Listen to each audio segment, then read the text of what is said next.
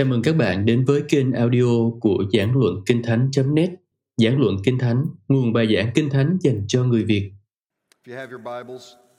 Nếu mà chúng ta có Kinh Thánh thì xin hãy mở ra trong Thessalonica nhất chương số 5. Thessalonica nhất chương số 5. Bắt đầu với câu 19. Chúng ta hãy đọc những câu này. Chớ dập tắt thánh linh, chớ khinh dễ các lời tiên tri. Hãy tra xét mọi việc. Điều gì tốt đẹp thì giữ lấy. Mọi hình thức gian ác thì phải tránh xa. Lạy cha, con cảm thấy run rẩy trước câu kinh thánh này. Nó làm con sợ. Một nỗi sợ tốt lành và tin kính.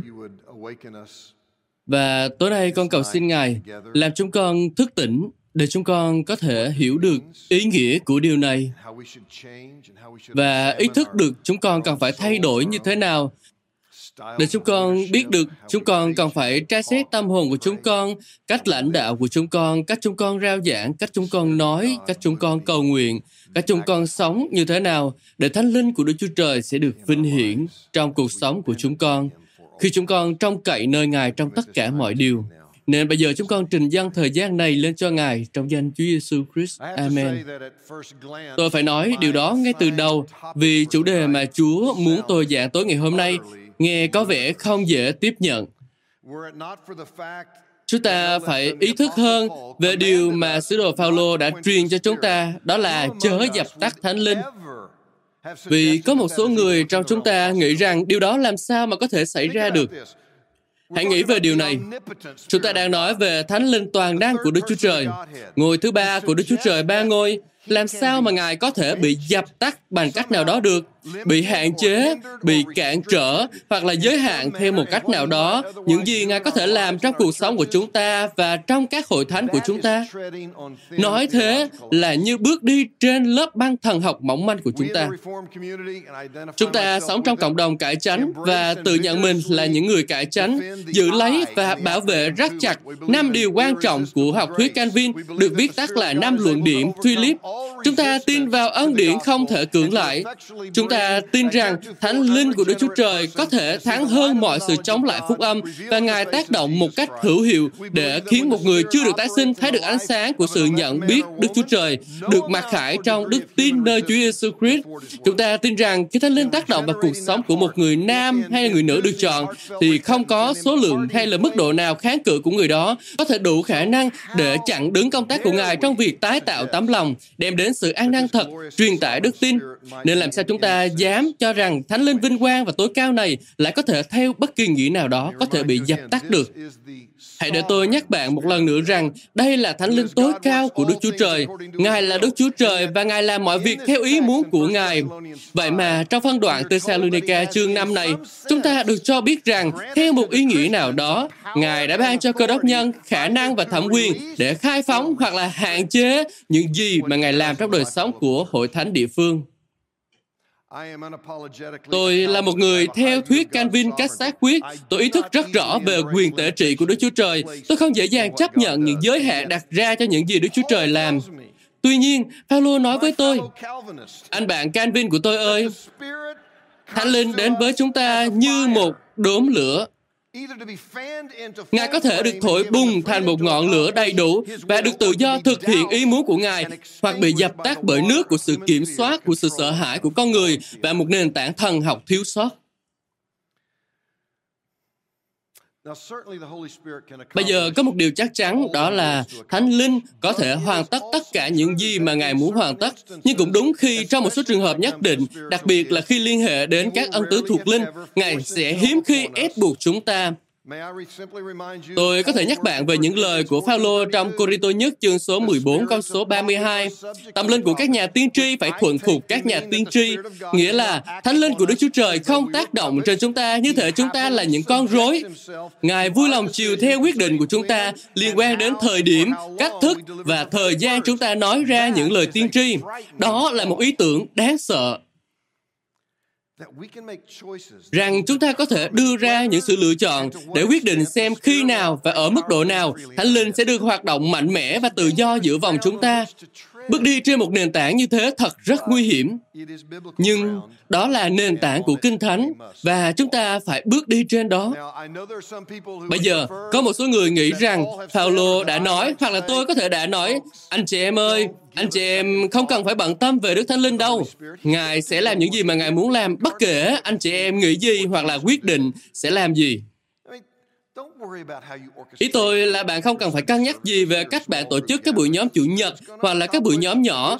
Thánh Linh sẽ hoàn thành ý muốn của Ngài bất kể bạn nói hay là làm gì. Tôi muốn nói mình có thể nói điều đó, nhưng những lời của Phaolô trong phân đoạn này thì lại không cho phép tôi nói như vậy. Nên trước khi chúng ta đi sâu vào câu hỏi về bằng những cách nào chúng ta có thể dập tắt Thánh Linh, chúng ta hãy đặt cho mình câu hỏi, tội dập tắt Đức Thánh Linh nghiêm trọng như thế nào? Đối với những người đã hạ thấp Đức Thánh Linh xuống mức chỉ hơn một lực phi nhân vị một chút, một năng lượng thánh khiết nào đó có sẵn trong mọi phần của vũ trụ, thì đây không phải là vấn đề lớn. Ý tôi là hãy nghĩ về điều đó theo cách này. Không ai nói rằng việc chống lại trọng lực bằng cách bay ra ngoài không gian trên một tên lửa đẩy theo một ý nghĩa nào đó là một vấn đề về đạo đức. Trọng lực không bị xúc phạm bởi điều đó. Trọng lực không thể đau buồn. Nhưng đối với chúng ta, những người biết Đức Thánh Linh là một đấng sống, Ngài có suy nghĩ, Ngài có yêu thương, Ngài có thể vui vẻ, có mối quan hệ sôi nổi và ban sự sống. Tội lỗi đó nghiêm trọng nhiều hơn so với những điều mà cho đến bây giờ hầu hết chúng ta có thể tưởng tượng được. Đây là đấng quý giá đã đồng ý để sống đời đời trong chúng ta như sống trong một đền thờ của Đức Chúa Trời. Đây là đấng quý giá phải thường xuyên đau buồn bởi tội lỗi của chúng ta. Đây là đấng bảo tồn, nâng đỡ và gìn giữ chúng ta trong đức tin cứu rỗi. Đây là đấng quý giá, nhẹ nhàng nhưng mạnh mẽ mở mắt bạn như điều trước giả thi thi đã nói, để bạn không chỉ đọc thấy văn tự trên một trang giấy, mà còn để bạn có thể nhìn thấy những điều kỳ diệu trong lời Chúa.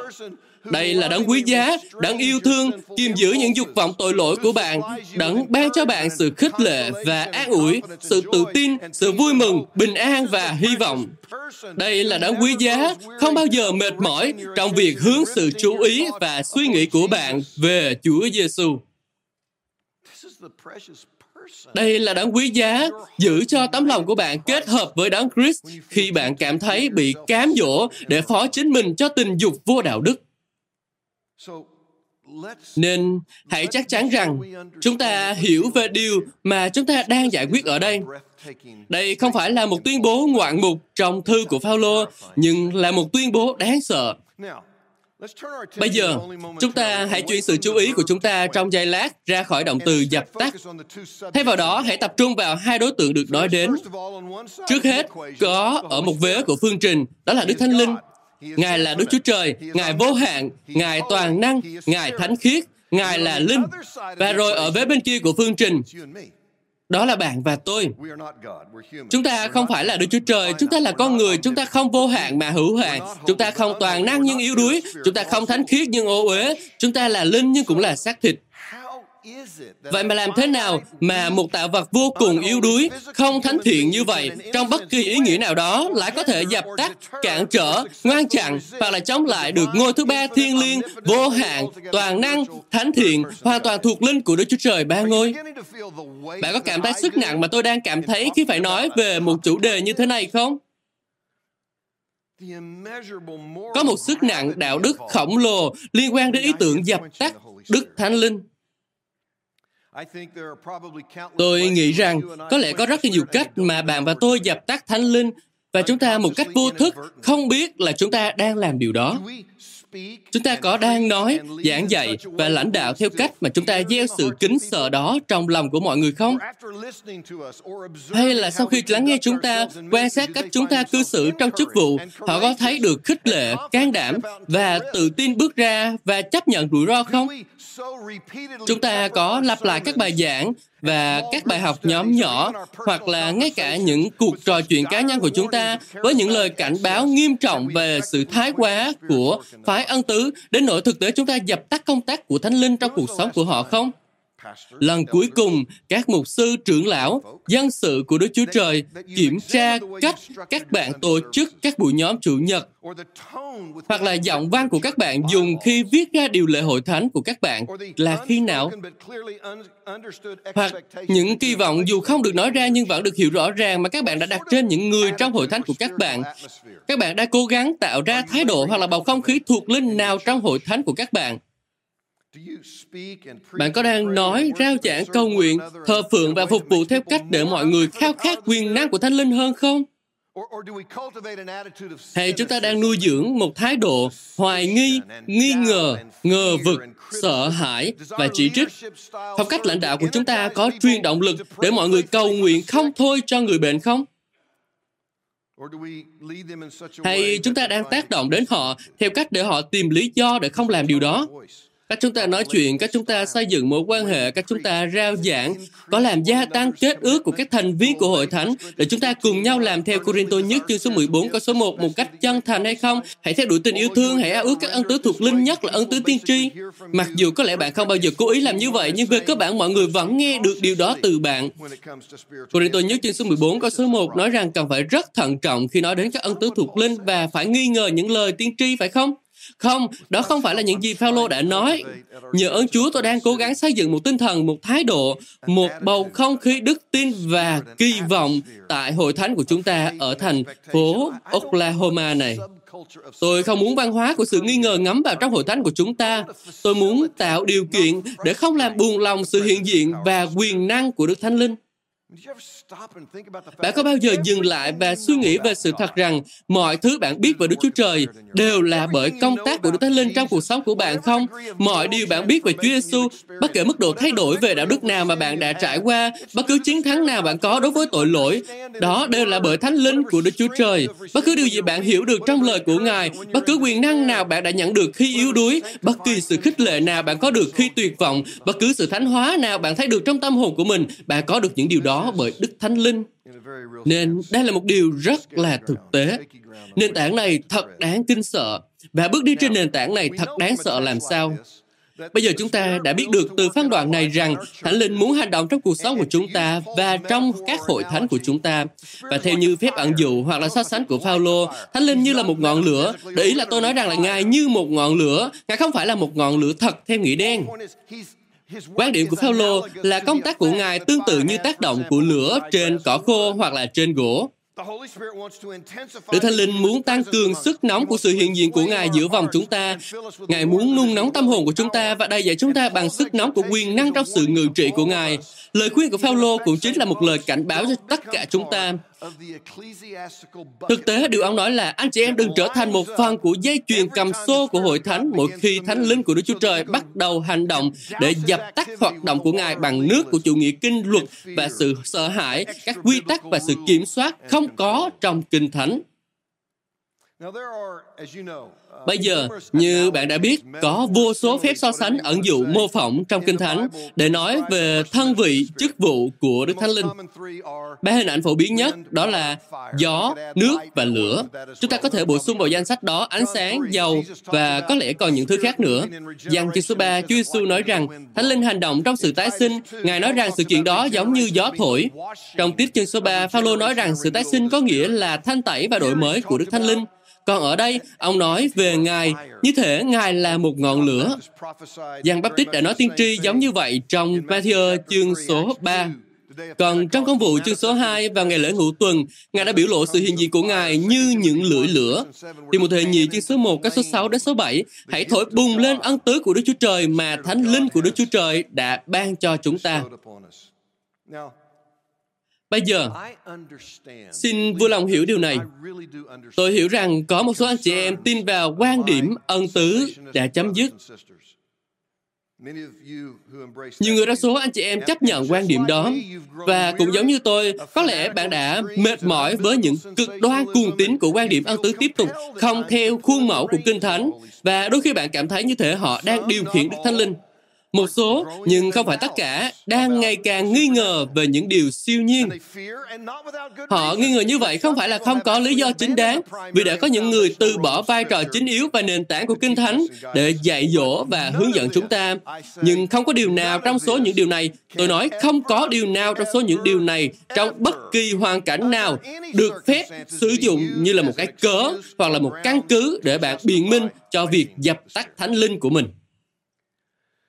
Now, Bây giờ, dập tắt thánh linh không phải là cách duy nhất chúng ta có thể phạm tội chống lại Ngài. Có thể có những cách khác nhau, nhưng tôi tìm thấy sáu cách được nêu rõ trong tăng ước, mà bởi đó chúng ta có thể phạm tội chống lại Đức Thánh Linh. Hebrew chương số 10 câu số 29 nói về việc xúc phạm Thánh Linh. Chúa Giêsu trong Matthew chương số 12 đã cảnh báo về những hậu quả thảm khốc của việc xúc phạm Thánh Linh.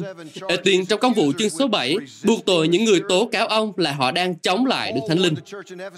Paulo cảnh báo hội thánh ở ở về việc làm buồn lòng Đức Thánh Linh. Pierre buộc tội Anania và Sapphira về tội nói dối Thánh Linh. Ở đây, Phaolô cảnh cáo người Thessalonica và cả chúng ta về khuynh hướng dập tắt Thánh Linh. Tôi nghĩ rằng ba tội lỗi đầu tiên trong số những tội lỗi đó chỉ có thể bị vi phạm bởi những người không phải là cơ đốc nhân mà thôi. Ba điều sau tôi nghĩ là những cái điều mà cơ đốc nhân có thể phạm phải. Vậy trách nhiệm của chúng ta là gì? Hãy làm bất cứ điều gì bạn có thể theo chuẩn mực của Kinh Thánh để gia tăng sức nóng của sự hiện diện của Ngài. Đừng tạo ra bầu không khí trong đó mọi người lo lắng hoặc là sợ phạm sai lầm và bị nói xấu công khai. Khi bạn nhận ra sự hiện diện của Thánh Linh khi ngọn lửa của Ngài đã được đốt cháy lên thì hãy đổ xăng của sự tin kính vào. Bây giờ, trước khi tôi đi xa hơn và nói về những cách mà chúng ta dập tắt thánh linh, tôi muốn xử lý một số sự sai trật mà tôi nghĩ rằng nhiều người mắc phải khi nói về vấn đề này.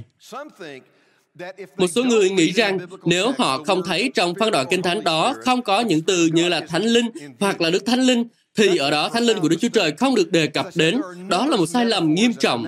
Như tôi đã nói, có rất nhiều ẩn dụ, hình bóng và biểu tượng mà các trước giả kinh thánh sử dụng để nói về thánh linh. Nên dù trong phân đoạn đó, từ thánh linh không được đề cập đến, thì Ngài vẫn là trọng tâm của những gì mà trước giả kinh thánh đang nói đến. Để tôi cho bạn một ví dụ. Một ví dụ mà trong 4 hoặc là 5 tháng qua đã thay đổi hoàn toàn quan điểm của tôi về đời sống và chức vụ. Nó có liên quan đến từ Hy Lạp, Julamit hoặc là từ quyền năng. Tôi nghĩ hầu như mọi lúc, không phải mọi lúc, nhưng hầu như mọi lúc từ đó được sử dụng trong tăng ước thì đều đề cập trực tiếp và rõ ràng đến Đức Thánh Linh. Không có nghĩa là Thánh Linh chỉ là quyền năng, Ngài là một thân vị. Để tôi cho bạn một số ví dụ. Luca chương số 1 có số 35, thiên sứ Gabriel trả lời Mary khi bà nói, tôi chưa ăn ở với người nam nào thì làm sao mà có con được. Thiên sứ đáp, Đức Thánh Linh sẽ ngự trên cô và quyền năng của Đấng Chí Cao sẽ che phủ cô. Từ đồng nghĩa ở đây, đó là một từ và có nghĩa giống nhau. Luca chương số 4 có số 14, Chúa Giêsu trở lại từ đồng vắng sau khi chịu cám dỗ.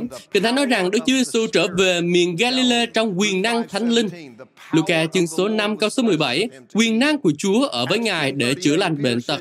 Công vụ chương số 10 câu số 38, Phi-rơ nói rằng thế nào Đức Chúa Trời đã sức giàu cho Đức Chúa Giêsu người Nazareth bằng Đức Thánh Linh và quyền năng.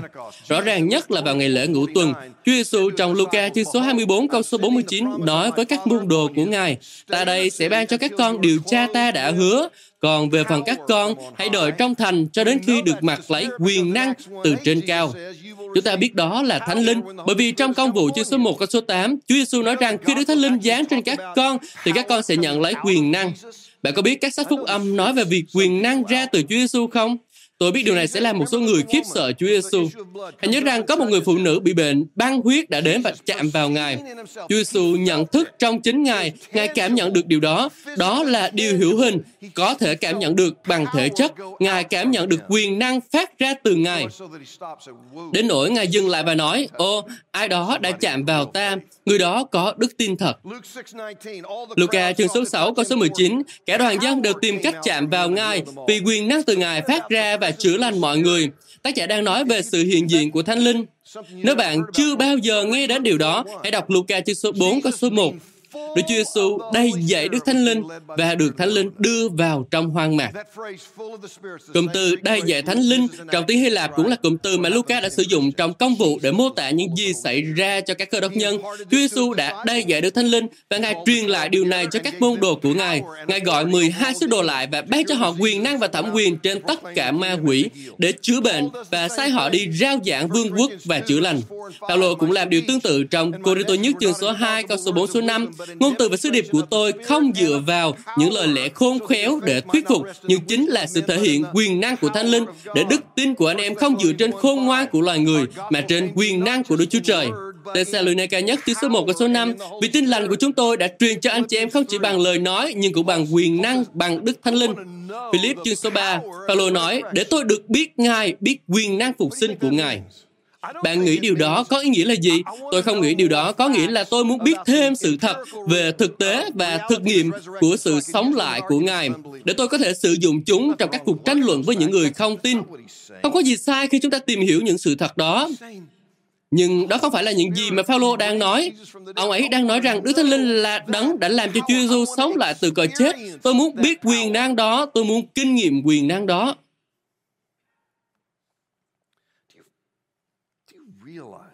Bạn có nhận ra rằng chính quyền năng này, quyền năng đã khiến Chúa Giêsu sống lại từ cõi chết và đặt Ngài ở trên mọi thẩm quyền và quyền lực. Chính quyền năng đó đang ở trong bạn ngay bây giờ. Bạn ơi, đó không phải là lối nói cường điệu thổi phồng hoặc là nói quá. Thánh linh của Đức Chúa Trời đã khiến Chúa Giêsu sống lại từ cõi chết, đã đặt Ngài ngự bên hữu Đức Chúa Cha. Chính Thánh linh đó đang ngự trong bạn ngay bây giờ.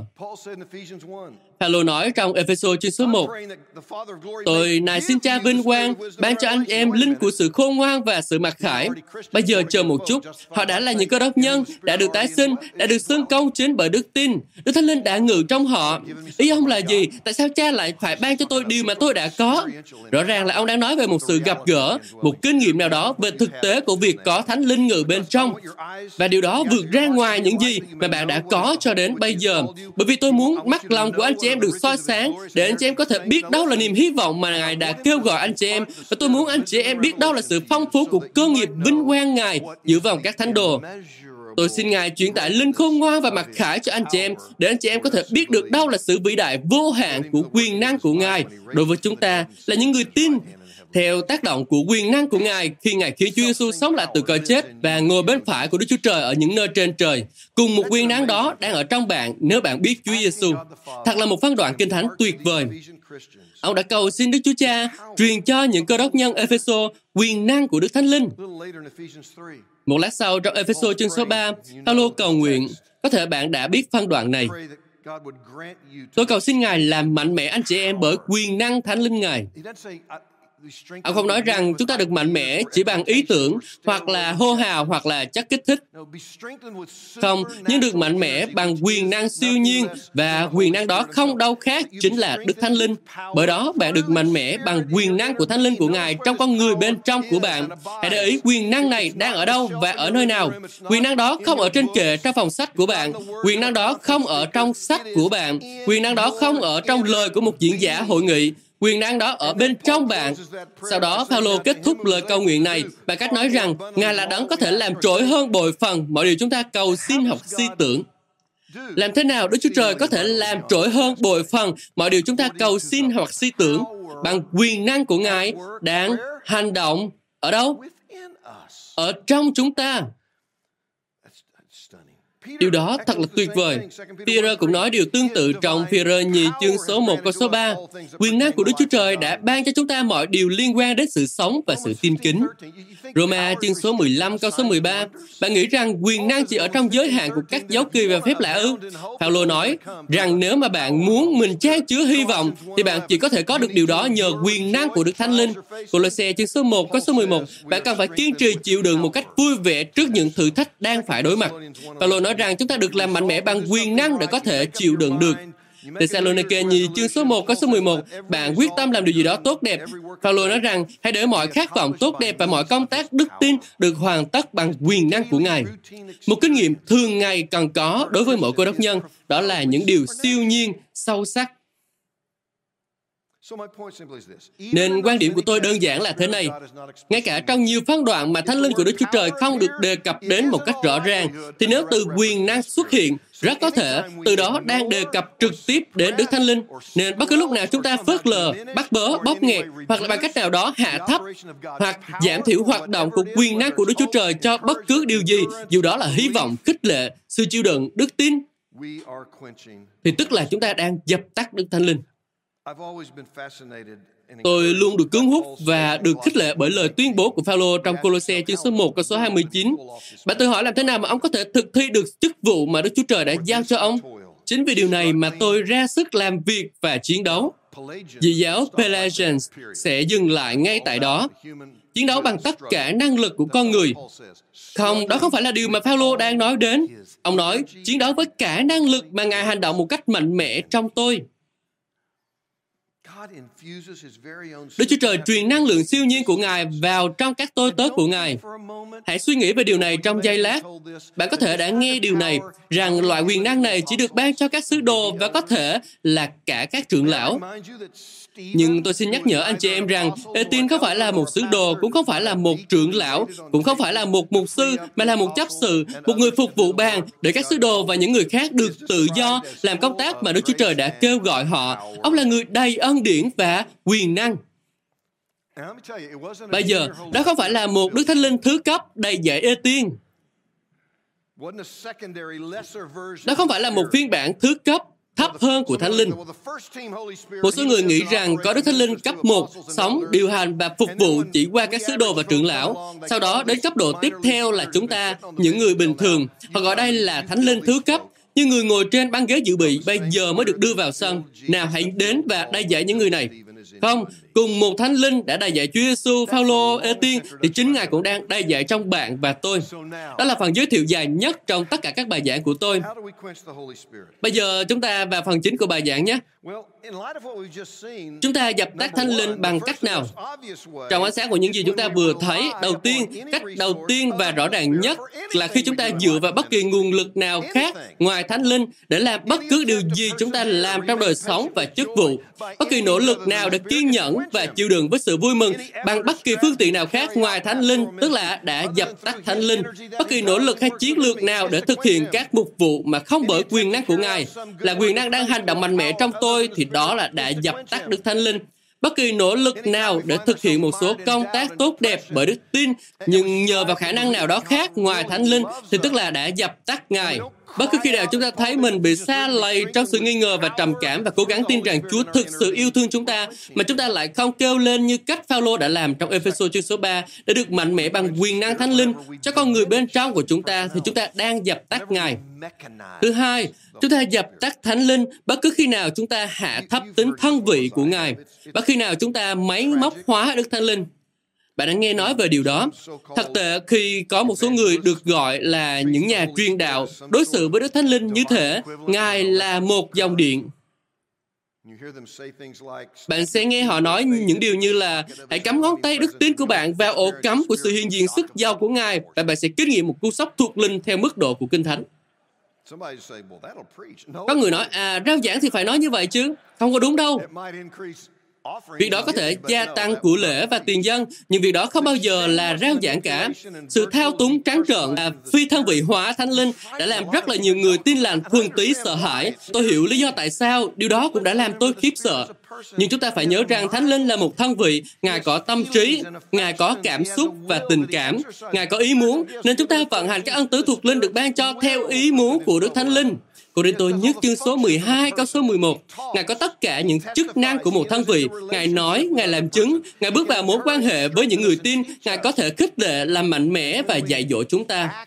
Khi chúng ta hành động hoặc là phục vụ theo cách nào đó mà cách đó làm mất đi chiều kích này trong nhân cách của Ngài thì chúng ta đã dập tắt Ngài. Thứ ba, Tôi có thể gặp một chút rắc rối tối nay, nhưng sáng mai tôi sẽ được điều chỉnh lại bởi những người bạn tọa đàm của tôi.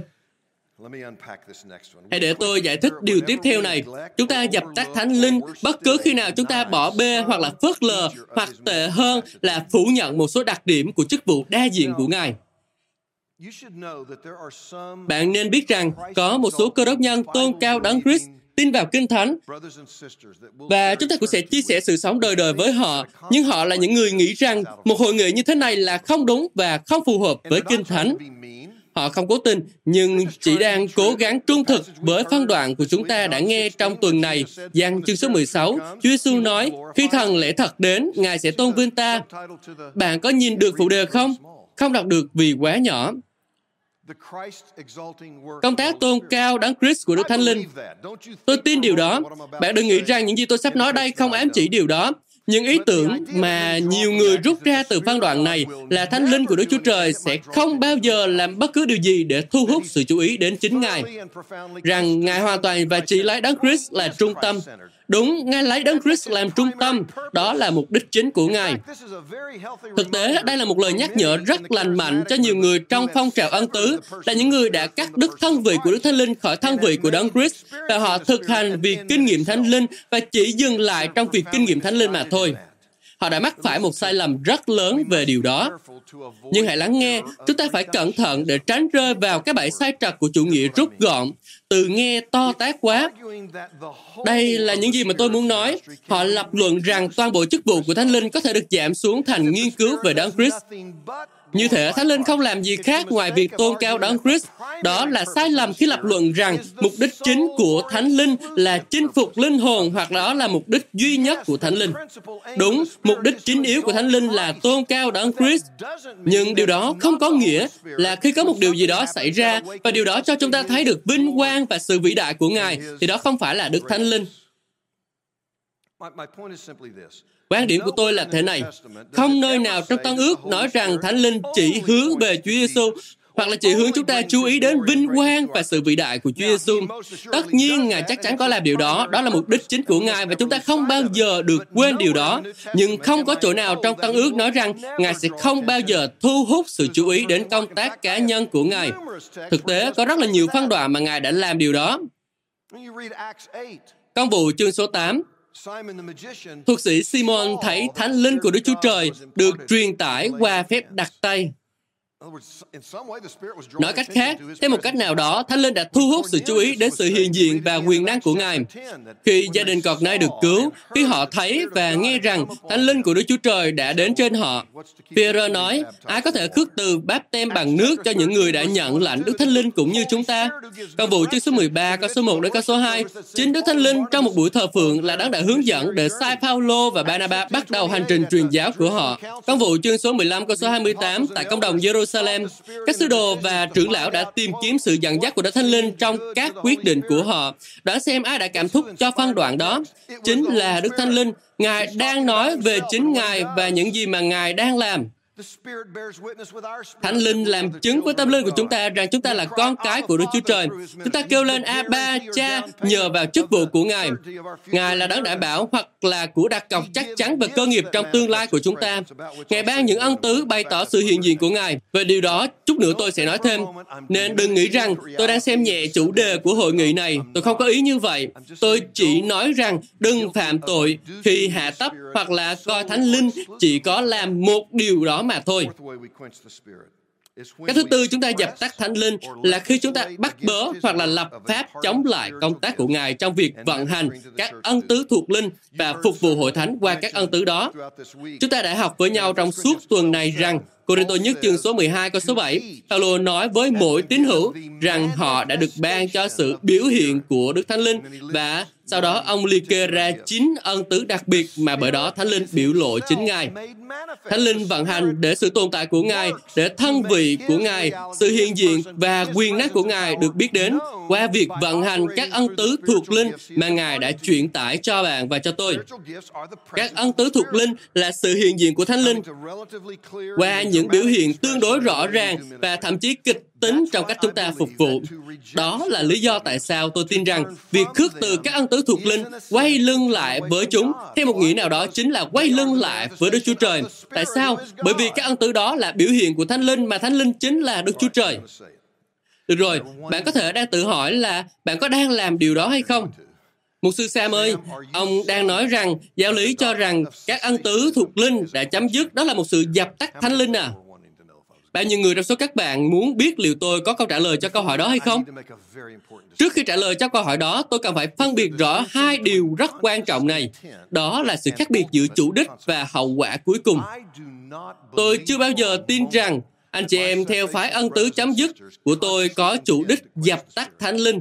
Tôi không tin điều đó. Tôi không hề tin điều đó và tôi chưa bao giờ gặp ai tin như vậy cả. Tôi cũng chưa bao giờ có chủ ý làm điều đó trong 15 năm đầu tiên của chức vụ khi tôi là một người tin vào trường phái ân tứ chấm dứt. Nhưng tôi tin vào hậu quả, hậu quả không lường trước của nền tảng thân học đó đã dập tắt thánh linh. Làm sao có thể không dập tắt được nếu những ân tứ mà họ hiện đang khước từ và lập pháp để loại bỏ khỏi đời sống của hội thánh của họ là sự biểu lộ của thánh linh? Làm sao điều đó có thể không dập tắt Ngài được? Tôi biết những người bạn theo trường phái ân tứ chấm dứt của tôi nói gì. Và đó cũng là những gì mà tôi đã từng nói. Tôi muốn Thánh Linh hoạt động theo bất cứ cách nào mà Ngài muốn. Tôi tin là điều đó hợp lý theo Kinh Thánh. Họ đơn giản không tin rằng sự vận hành của những ân tứ kỳ diệu ngày nay là hợp lý theo Kinh Thánh, nên họ không thể mắc tội dập tắt Ngài được. Tôi hiểu điều đó, nhưng tác động thực tế ngoài chủ đích của phái ân tứ chấm dứt, tôi tin là sẽ dập tắt Đức Thánh Linh.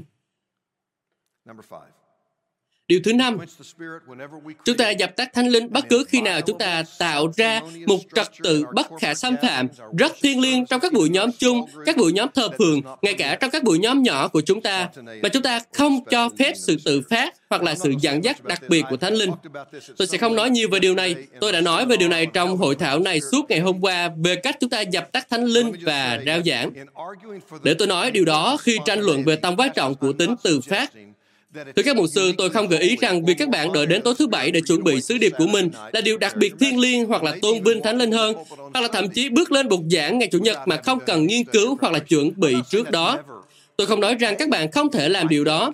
Tất nhiên là chúng ta có thể làm như vậy trong một vài trường hợp. Charles Spurgeon đã làm điều đó, nhưng tôi thì không thể.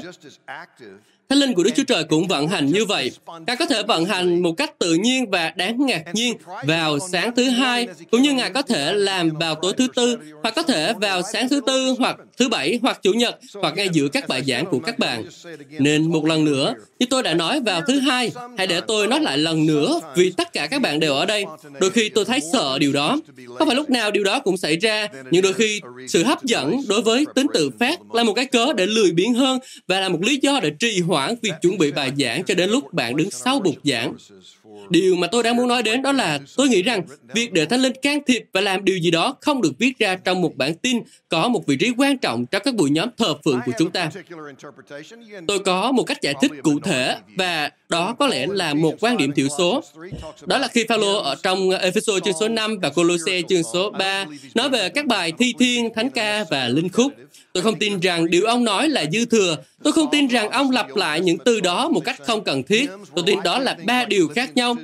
Tôi tin rằng khi nói về thi thiên thì đó là những thi thiên mà họ đã hát trong cựu ước. Các bài thánh ca có thể là những bài ca như trong Philip, chương số 2 và Colosse, chương số 1. Các bài thánh ca có chủ đề chính là công tác và thân phị của Đấng Christ. Vậy những linh khúc là gì? Tại sao ông lại sử dụng tính từ đó khi nói đến những bài hát này?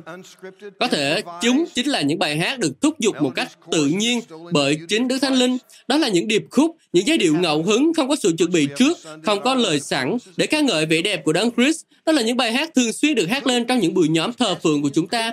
Đó là một điều rất là tuyệt vời.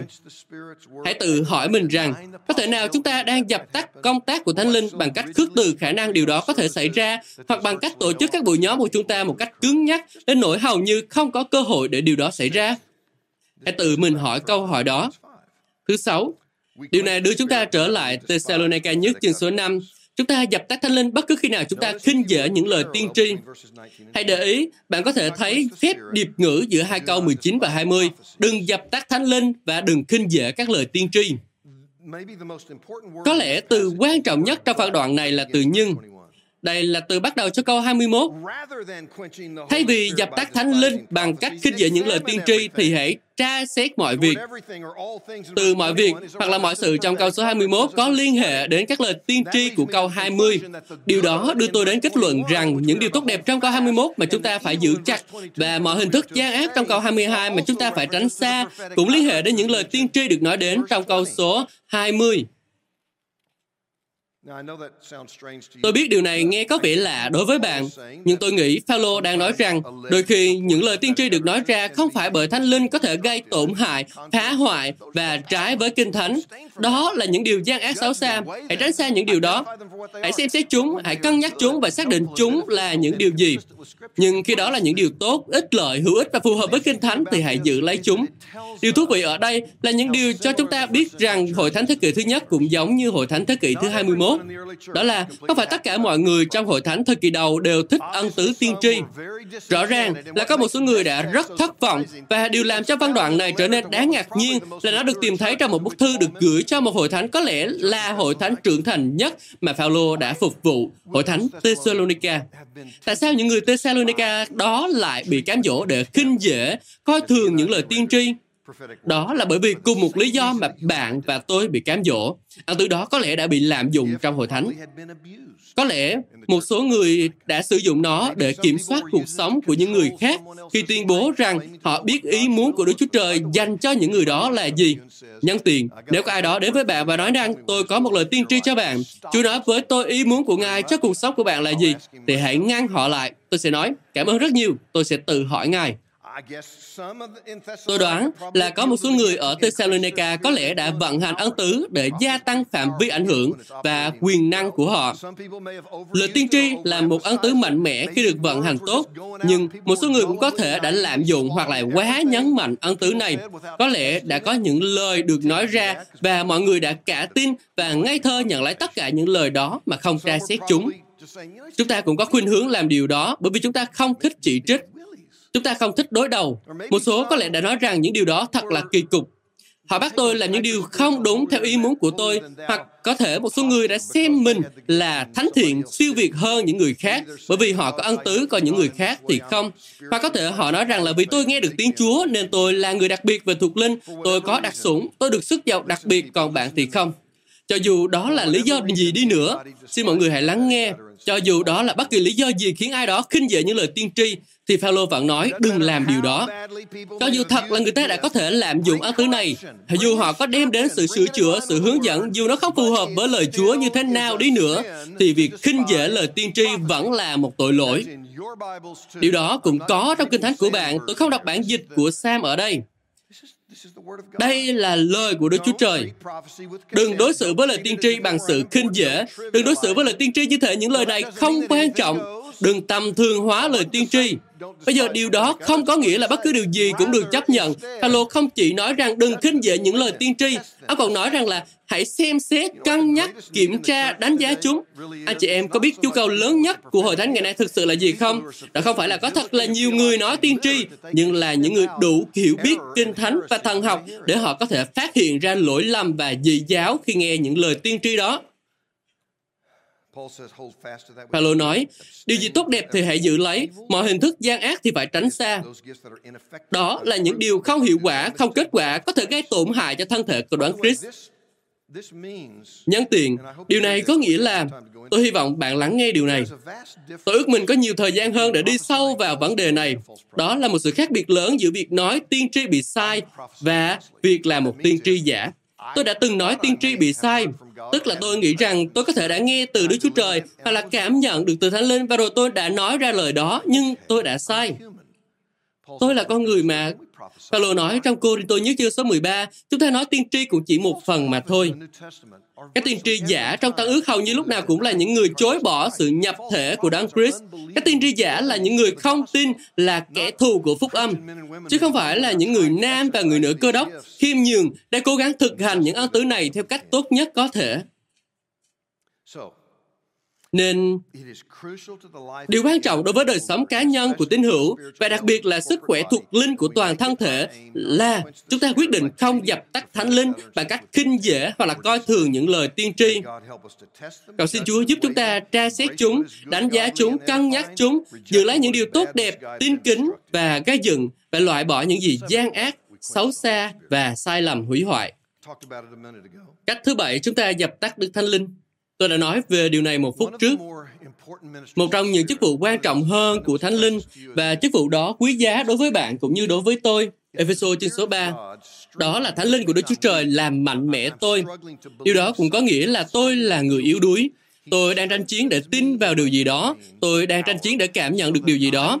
Ngài làm mạnh mẽ con người bề trong của tôi bằng quyền năng của Ngài để tôi có thể cảm nhận được, biết được, tin cậy, thậm chí là cảm nhận được tình cảm sâu sắc mà cha tôi dành cho tôi. Một tình cảm quá phong phú và sâu sắc đến nỗi theo Sophony chương số 3 câu số 17, Ngài ca hát vì bạn và tôi. Đó không phải là một ngôn ngữ tượng hình. Tiếng nói có thể nghe được của Đức Chúa Trời được nghe thấy xuyên suốt trong cựu ước, đôi khi trong tân ước. Nhiều người nghe được tiếng đó bằng tai vật lý của họ. Tại sao chúng ta lại có vấn đề với ý tưởng rằng Đức Chúa Trời có thể ca hát? Tôi không gặp vấn đề gì với điều đó. Điều gì khiến Ngài ca hát? Công tác của ân điển và sự cứu chuộc và đời sống giống Đấng Christ mà Ngài đang sản sinh nơi con dân của Ngài qua Đức Thánh Linh. Ngài nhìn vào bạn và Ngài nói, Ôi con ơi, hãy để ta nói với con rằng ta yêu con nhiều như thế nào. Tôi ước tôi có thể ca hát như Chúa nhưng tôi không thể, vì vậy tôi sẽ không đi sâu hơn khi nói đến điều này. Nhưng Thánh Linh của Đức Chúa Trời muốn thức tỉnh và gia tăng trong chúng ta niềm vui, cảm thấy được Đức Chúa Trời yêu thương chúng ta. Bất cứ điều gì mà chúng ta làm hoặc là nói mà điều đó cản trở cách cầu nguyện đó hoặc là làm cho mọi người ngần ngại cầu nguyện lời cầu nguyện đó thì tức là đang dập tắt được Thánh Linh. Điều thứ 8, Đức Thánh Linh cũng hoạt động trong chúng ta để đánh thức chúng ta và giúp chúng ta nhận thức được lẽ thật vinh quang và uy nghi rằng chúng ta là con cái của Đức Chúa Trời. Phan đoạn nói về điều đó là Roma chương số 8 câu 15 đến câu số 16. Nhưng anh em đã nhận lấy tinh thần là con nuôi và nhờ đó chúng ta gọi rằng Abba, cha. Galati chương số 4, câu số 4 đến câu số 7 cũng nói điều tương tự. Điều thú vị trong những phân đoạn đó, đó là cảm nhận an toàn mà chúng ta có được khi được nhận làm con cái của Đức Chúa Trời là kết quả trực tiếp của công tác của Đức Thánh Linh trong lòng của chúng ta. Nên nếu chúng ta coi thường kinh nghiệm đó của công tác Thánh Linh ở bất kỳ mức độ nào thì tức là chúng ta đang dập tắt Ngài. Nếu ở bất cứ mức độ nào đó mà chúng ta không hướng dẫn mọi người để họ ý thức về việc họ được nhận làm con trai và con gái của Đức Chúa Trời thì tức là chúng ta đang dập tắt Thánh Linh. Điều thứ 9, Tôi đang quay lại với một điều mà tôi đã nói trước đó, đó là chúng ta cho rằng chỉ có những bổn phận, kinh nghiệm thường lệ và cơ bản nhất của cơ đốc nhân mới được cho là công tác của Thánh Linh. Roma trên số 8 câu số 2, luật của Thánh Linh sự sống trong đấng Christ Jesus đã giải phóng tôi khỏi luật của tội lỗi và sự chết. Thánh Linh ban cho chúng ta khả năng để chúng ta chú tâm vào những việc thuộc về đấng Christ. Chính Đức Thánh Linh là đấng đắc thắng những tác động gây tê liệt của sự xấu hổ. Chính Đức Thánh Linh đang hành động rất nhiều cho chúng ta. Ngài giúp chúng ta được chứa chan hy vọng hơn là tuyệt vọng. Công tác của Thánh Linh là vuông trồng bóng trái của tình yêu thương, sự vui mừng, bình an, nhịn nhục, vân vân trong cuộc sống của chúng ta. Đó là lý do tại sao chúng ta cần dành thời gian để cầu nguyện. Ôi Thánh Linh của Đức Chúa Trời ơi, xin Ngài thức tỉnh tấm lòng của con và những người xung quanh con trước vẻ đẹp tuyệt vời của phúc âm. Xin Ngài làm mạnh mẽ đức tin của chúng con và giúp chúng con biết rõ lẽ thật của tất cả những gì Đức Chúa Trời dành cho chúng con trong Chúa Giêsu. Đức Thánh Linh ơi, xin Ngài hãy hành động trong con để con có thể hiểu biết một cách sâu sắc hơn rằng con là con nuôi của Đức Chúa Trời. Chúa Thánh Linh ơi, xin Ngài hủy phá sự trói buộc của tất cả những lời nói dối mà Satan đã nói với con bấy lâu nay. Hắn muốn làm suy giảm sự thân mật của con với Đấng Christ. Hắn cố gắng thuyết phục bạn rằng Đức Chúa Trời sẽ không bao giờ muốn thông công với một người như bạn. Thánh linh của Đức Chúa Trời ơi, xin Ngài tác động trong con để con có thể chiến thắng sự dối trá đó, loại bỏ sự lừa dối đó và chiếu vào lòng con ánh sáng của sự hiểu biết và tình yêu thương của Đức Chúa Trời dành cho con với tư cách là con cái của Ngài. Hãy cầu nguyện để Thánh linh đóng ấn vào trong lòng bạn một dấu ấn không thể xóa nhòa và một sự thuyết phục sâu sắc như điều tôi vừa nói. Đó là Đức Chúa Trời vui mừng ca hát vì cớ bạn và để Ngài thúc giục lòng bạn để bạn có thể cảm nhận được tình yêu thương của Đấng Christ để giúp bạn có thể ăn năn một cách chân thành. Vì bất kỳ lý do gì mà chúng ta không cầu nguyện theo những cách đó thì chúng ta đang dập tắt Đức Thánh Linh. Điều thứ 10, tôi đã không nói trước với các bạn và tôi không muốn làm các bạn sợ vì tôi có tới 12 điều lần Điều thứ 10, chúng ta phạm tội dập tắt thánh linh bất cứ khi nào chúng ta bắt bớ, lập pháp chống lại hoặc là gieo rắc nỗi sợ hãi trong lòng của mọi người về kinh nghiệm thật của những cảm xúc và tình cảm chân thành, đặc biệt là trong sự thờ phượng. John Piper đã từng nói, Dập tắt thánh linh nghĩa là dập tắt cảm xúc của bạn khi những biểu hiện thuộc linh vui vẻ được gợi đến. Tôi nhận được điều đó từ Ephesos chương số 5 câu số 18, 19. Đừng say rượu vì rượu dẫn đến buông tuần, nhưng phải đa dạy thánh linh. Hãy dùng thi thiên thánh ca và những linh khúc mà đối đáp nhau. Hãy hết lòng ca hát chúc tụng Chúa. Nên sự tác động sôi nổi của Thánh Linh được tuôn ra qua những biểu hiện thích hợp như là ca hát và tạo ra giai điệu từ tấm lòng hướng về Đức Chúa Trời. Nếu bạn không thích những biểu hiện đó và chống lại chúng, khoanh tay và nói ra tôi sẽ không làm điều đó và những cái điều đại loại như vậy, tôi sẽ không hát, thì tức là bạn đang dập tắt Đức Thánh Linh. Cảm ơn Jones. Bây giờ không ai muốn cảm xúc chỉ vì cảm xúc mà thôi. Nhưng khi Thánh Linh làm nóng lên khao khát của chúng ta đối với con của Đức Chúa Trời, khi lẽ thật đi vào tâm tâm trí và làm nóng cháy tấm lòng của chúng ta, thật khó để có thể ngồi đó yên lặng và không làm gì cả. Tôi nhắc bạn nhớ điều này trong phúc âm. Luca chương số 10 câu số 21. Chúa Giêsu được mô tả là đang vui mừng trong Đức Thánh Linh. Thánh Linh của Đức Chúa Trời đã chạm đến, khơi gợi và đánh thức những tình cảm và cảm xúc của Chúa Giêsu. Điều thứ 11, cho phép cuộc sống và chức vụ của bạn được chi phối hoặc là kiểm soát bởi nỗi sợ của sự đền tội của tổ chức, thì điều đó có thể dễ dàng trở thành việc dập tắt Đức Thánh Linh. Điều tôi đang nói đến là khuynh hướng tự khép mình khỏi công tác của Thánh Linh vì sợ sự liên kết quá chặt chẽ với những người mà chúng ta tin là họ là một sự ô nhục và xấu hổ đối với phúc âm. Có đúng là vẫn có một số người tin, giảng dạy và sống theo cách ờ, như thể đó là một sự ô nhục và mang lại sự xấu hổ cho danh của Đấng Christ không? Đúng là có như vậy, nhưng mà hãy cẩn thận vì nỗi sợ của bạn khi liên kết từ xa với họ vẫn có thể đóng cửa tấm lòng của bạn đến mức bạn nói rằng là Ồ, tôi không muốn đi theo hướng đó. Tôi không quan tâm đến những gì Đức Chúa Trời nói hay là bất cứ ai nói. Tôi đã kể chuyện này nhiều lần, tôi cũng viết điều này trong sách của tôi, tôi sẽ nói lại lần nữa. Tôi có thể nhớ rất rõ là lúc đó tôi đang ngồi trên ghế sofa của mình ở Atmore, Oklahoma. Điều này xảy ra vào khoảng năm 1988 hoặc là 1989. Tôi đã xem một chương trình truyền hình cơ đốc vào đêm khuya.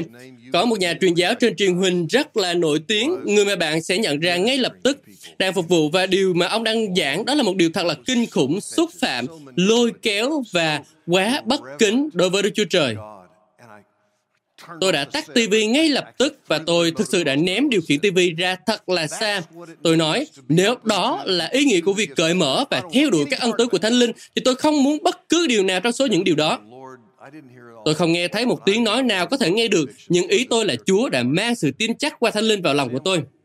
Sam, tại sao con lại nghĩ rằng con được phép biện minh cho sự bất tuân của con đối với lời của ta chỉ vì con không thích cách người khác làm khi họ đã làm sai. Boom!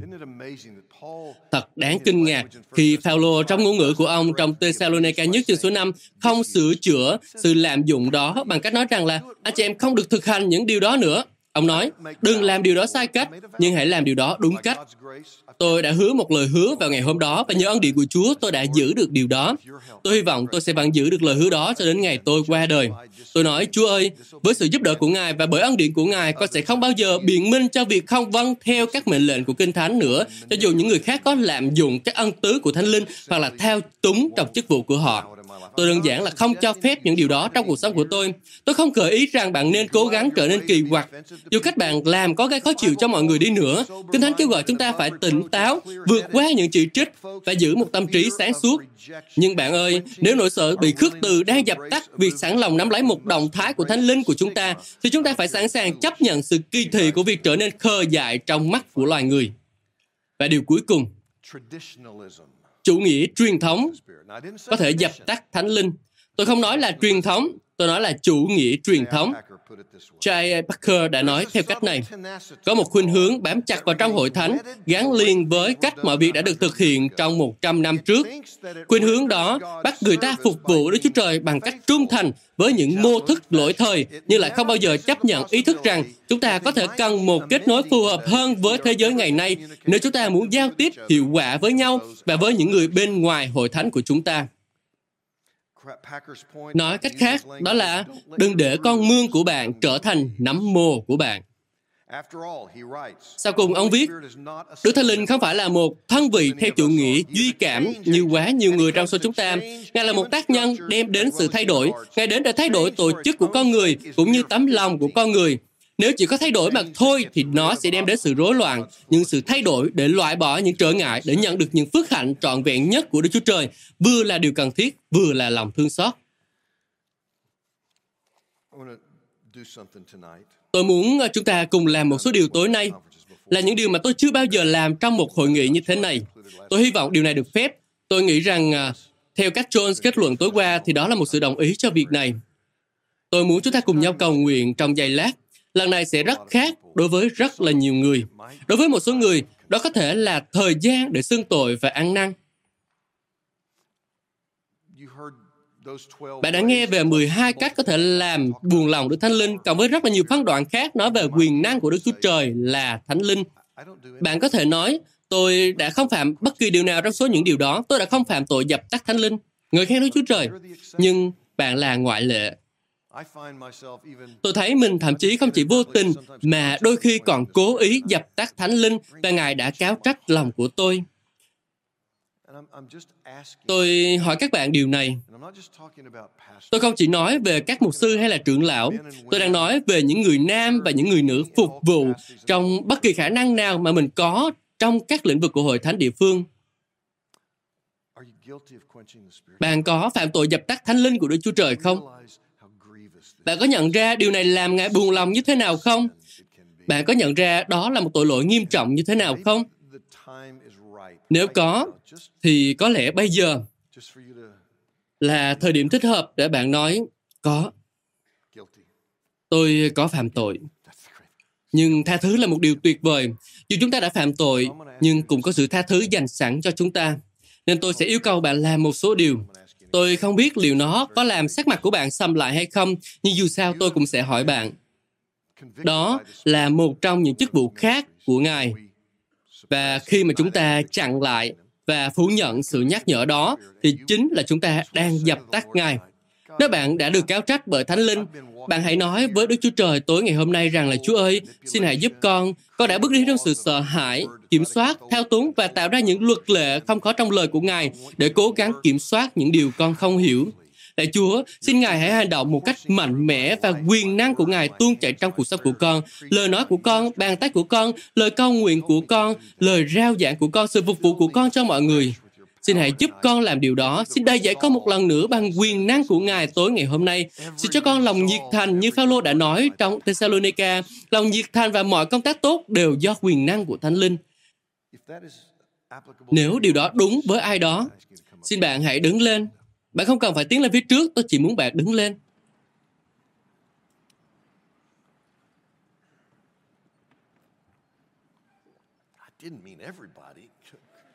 Tôi không có ý nói là tất cả mọi người đứng lên như thế này. Thế này thì hơi nhiều quá bởi vì tôi định nhờ những người vẫn còn đang ngồi đặt tay lên những người đã đứng lên và cầu nguyện cho các bạn nhưng tất cả các bạn đều đã đứng lên hết. Hãy làm điều này. Bạn có thể đã đến đây với một người mà bạn biết, một ai đó gần gũi với bạn. Có thể đó là người phối ngẫu của bạn, bạn bè và các thành viên của hội thánh của bạn. Tôi sẽ nhờ các bạn một cách rất là kín đáo, cẩn thận, đặt tay lên đầu hoặc là trên vai của ai đó, hoặc là nắm tay họ. Hãy làm điều đó ngay bây giờ. Nếu bạn đến một mình và không ai đi cùng bạn, thì hãy tìm một người có thể mở lòng để cầu nguyện cho bạn.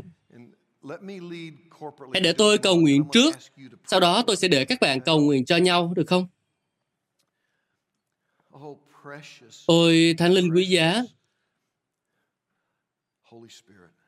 Chúa Thánh Linh ơi,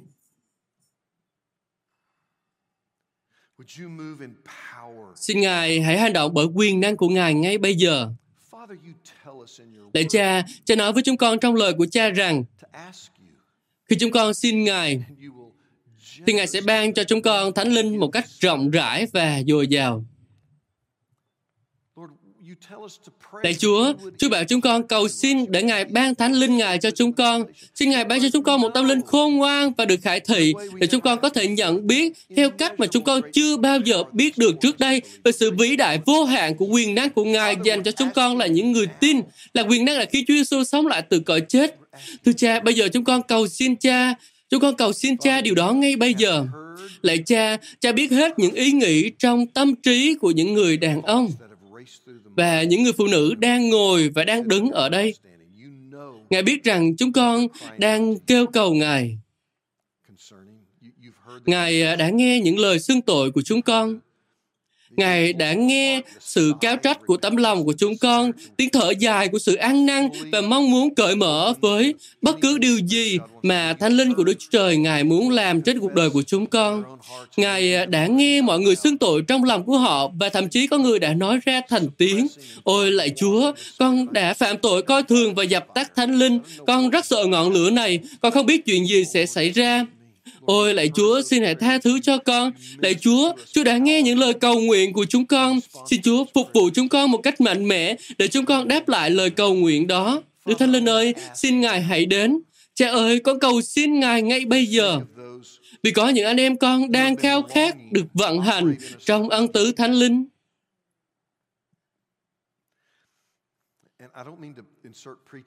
Tôi không cố ý đưa bài giảng vào lời cầu nguyện của mình, nhưng tôi cần phải loại bỏ những sự trở ngại.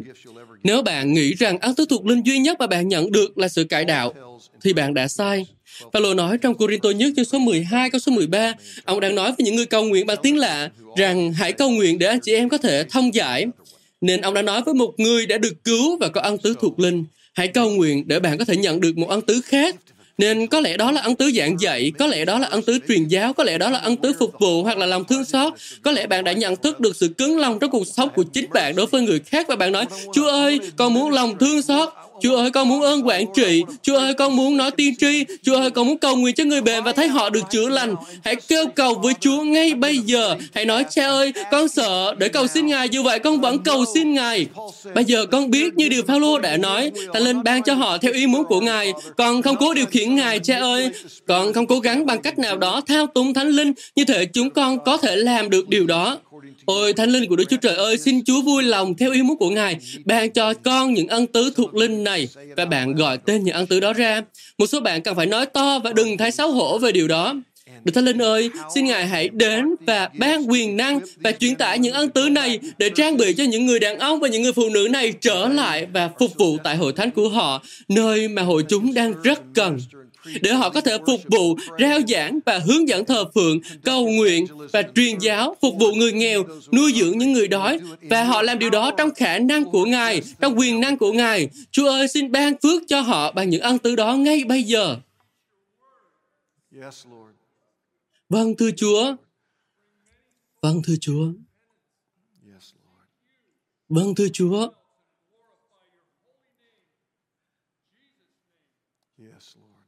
Chúa ơi, con biết đó có lẽ là lời cầu nguyện của nhiều người thưa Chúa. Ngài đã nghe con dân của Ngài cầu xin điều đó, xin Chúa hãy làm điều đó. Đại cha, con cầu nguyện ngay bây giờ với những người đã đứng lên và nếu trong tâm trí của họ và thậm chí có thể trên môi của họ đang xưng tội về việc họ đã dập tắt Đức Thánh Linh của Đức Chúa Trời. Con biết con cũng đã phạm tội đó, Chúa ơi. Xin tha thứ cho chúng con. Để Chúa xin thay đổi cuộc sống của chúng con ngay bây giờ bởi Thánh Linh của Ngài Chúng con sẽ loại bỏ tất cả những điều đó trong quá khứ và gia tăng sự nhạy bén của tấm lòng của chúng con, thưa Chúa, để chúng con không còn dập tắt thánh linh của Ngài nữa. Lạy Chúa, xin đừng để chúng con trở nên chai lì, thờ ơ và không thể nhận ra khi chúng con phạm tội đó. Lạy Chúa hãy tác động, làm mềm lòng chúng con, gia tăng sự nhận biết của chúng con để chúng con nhận ra khi nào chúng con phạm những điều đó.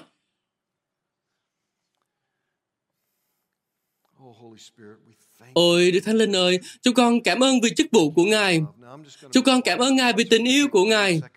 Bây giờ tôi sẽ im lặng và tôi muốn bạn dành 30 giây đến một phút để cầu nguyện cho nhau. Bạn có thể cần phải hỏi ai đó, tôi có thể cầu nguyện gì cho bạn, ân tứ mà bạn khao khát là gì, làm thế nào tôi có thể cầu nguyện để Thánh Linh có thể mang đến sự khích lệ và quyền năng đến cho cuộc sống của bạn. Hãy làm điều đó trong vài phút, trong vài giây.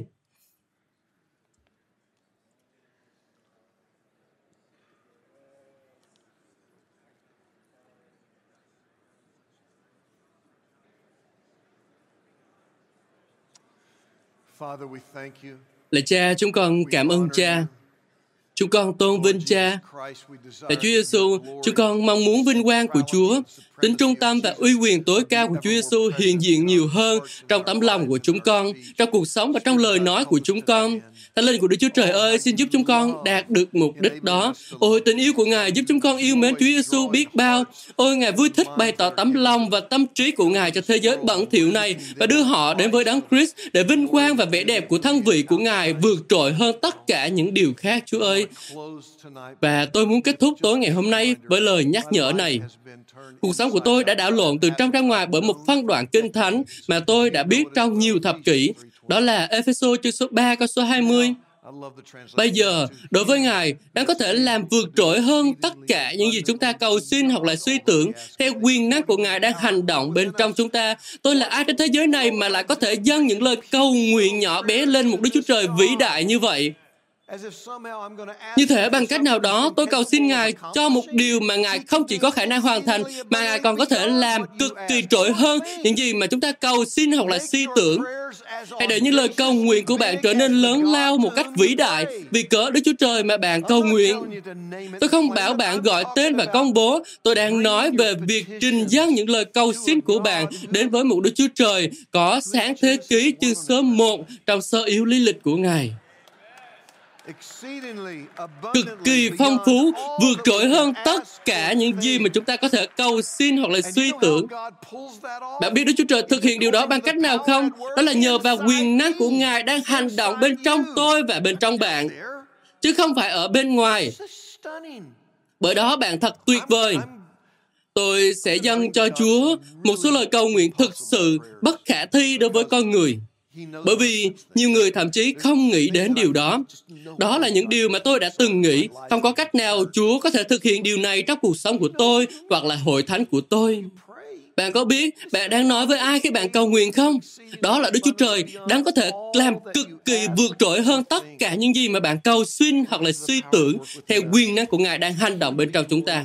Nguyện Ngài được tôn vinh trong hội thánh và trong đấng Christ Jesus trải qua mọi thế hệ cho đến đời đời vô cùng. Amen. Cảm ơn các bạn. Các bạn vừa nghe xong bài giảng được phát trên kênh audio của giảng luận Kinh Thánh.